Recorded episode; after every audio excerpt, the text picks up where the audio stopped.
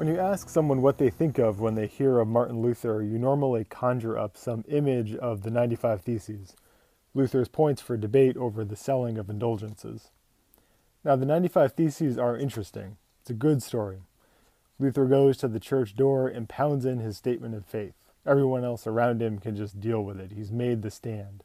It has a kind of dramatic, made for the movies feel to it.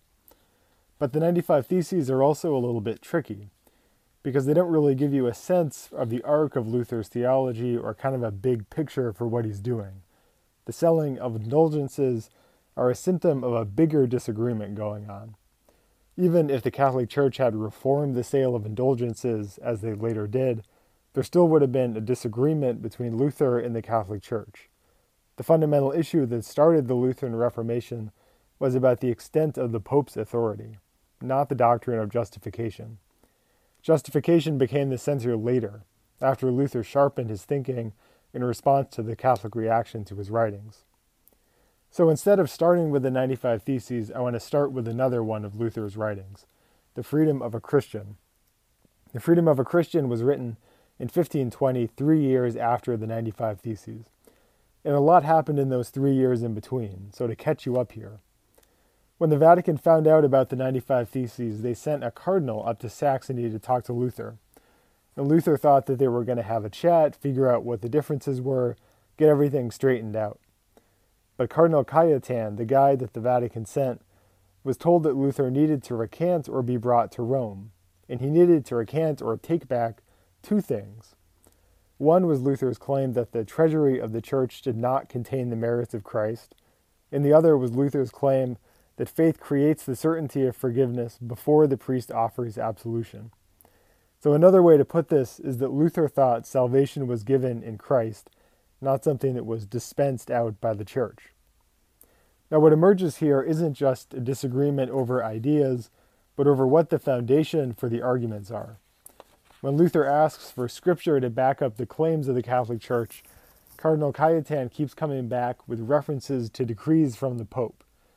And eventually, about 15 years later, Cajetan would come back with an argument that was based on Scripture, but it was far too late by that point. There were more debates over Luther's position. Luther eventually claimed that the church and the church councils could err. When you go back and read this conversation between Luther and Cajetan, it's just two people talking past each other. So when the church issued a bull giving Luther 60 days to recant and come back to the Catholic Church, Luther waited the full 60 days. And then he got together with the faculty at Wittenberg and they had a bonfire. And they burned a bunch of books by Catholic theologians, and then Luther took the papal bull and tossed it onto the fire. And a few days later, in 1521, Luther was officially excommunicated. The Freedom of a Christian was written in 1520, right before Luther was excommunicated. And the basic argument can be summed up in two sentences. A Christian, Luther writes, is a perfectly free lord of all, subject to none. A Christian is perfectly dutiful servant of all, subject to all. So, one way to think about what Luther is doing here is to think about two types of relationships. You have what Luther calls, sorry for the gendered language here, the inner man, which is your relationship with God, and you have the outer man, which is your relationship with others. So let's think about your relationship with God first. You are brought into right relationship with God, Luther believes, by having faith in Jesus Christ. And faith isn't something you can create or build if you try hard. It's something that God creates in us. That's why when we talk about grace, you don't contribute anything to it or do anything to deserve it. You don't have to do anything or contribute anything to get right with God. Luther says that it is evident that no external thing has any influence in producing Christian righteousness or freedom or in producing unrighteousness or servitude. That includes doing good works, performing certain kinds of rituals, whatever you might want to come up with. So you have what Luther calls freedom. You are free from the demands of performing certain rituals or doing certain good works. You don't have to do them anymore to get right with God. Now, this is where the talk about freedom usually stops. You have the freedom from doing something. Freedom just means getting off the hook from having to do something or it means getting away from other people. But what matters, Luther says, is also freedom for other things, namely for the good of your neighbor. You can stop worrying about whether your life is good enough for God and see your life as being oriented toward the good of your neighbor. I'm going to read this little Luther quote, which is a long, but it gets the point across here. Here we shall answer all those who, offended by the word faith and by all that has been said, now ask If faith does all things, and is alone sufficient unto righteousness, why then are good works commanded? We will take our ease and do no works, and be content with faith. I answer, Not so, you wicked men, not so. We do not, therefore, reject good works on the contrary, we cherish and teach them as much as possible. So that's the end of the quote. And now you can see how freedom has two sides here. We're freed from the demands of doing good works and freed for the welfare of our neighbors. The freedom of a Christian is being free to serve others without worrying about our own salvation. Now let's step away from the 16th century and think about this in terms of our own context. One area of debate that comes up frequently in studies of the Reformation is how the Reformation affected the lives of women. Were women better or worse off after the Reformation? Can you describe the Reformation as having feminist values? The answer to those questions depend mostly on which women and whose feminism you're talking about. In the class we have coming up, we're going to be talking about a chapter from a book on Lutheran feminisms by Diane Lagerquist and Caryn Riswold. One of the themes they see stretching out from the freedom of a Christian to the contemporary feminist movement is one of authority. Who is it that has authority?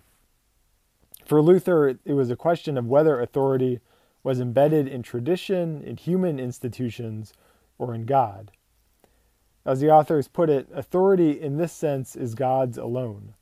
This was an essential element of Luther's reclamation of justification by grace through faith and the rejection of works righteousness. The priest or bishop does not have authority to forgive. God forgives. So there's a connection here. Whereas Luther thought that the church had privileged some individuals over others, giving them the authority to forgive sins and the like, contemporary feminists call for egalitarian systems that spread authority among people instead of patriarchal systems that concentrate it in one person who, as luck would have it, is usually a man. The egalitarian impulse means Luther didn't see pastors as being above their congregations, but as serving alongside them. There's also a similarity between Luther and the contemporary feminist movement views on vocation. In Luther's time, vocation was something that was reserved for a certain class of people. Some people had a vocation, some people didn't.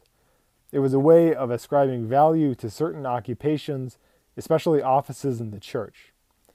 But for Luther, we all participate in the mission of God through service to our neighbors.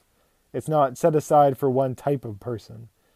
So everyone's work and relationships in life have equal value. This is where the pivot from the inner man, your relationship with God, to the outer man, your relationship with other people, comes into play. As Lois Malcolm, who's a Lutheran theologian, puts it, the Lutheran understanding of vocation is that which one does, whether in the home, at work, as a public citizen, and so on, for the good of the neighbor to enact God's creative purposes in the world is an important point of resonance with feminism because it affirms God's ongoing presence and transforming activity in the world. This notion of vocation puts the value of work, paid or unpaid, that is often undervalued, into the center of what we value as a church. While there are a lot of other resonances, there are also some disconnects. For one, the Lutheran rejection of religious orders closed off one avenue that many women had for education. And women in the Lutheran t- tradition couldn't be ordained until just a few decades ago. It's also likely that though contemporary feminists might find some themes that they like in Luther's work, the Reformation didn't change all that much for many of Luther's female contemporaries. That's it for this week. Next week, we're going to be talking about Luther's introduction to Romans, as well as a book called The Writing in the Wall, which is about the Reformation as a social media movement.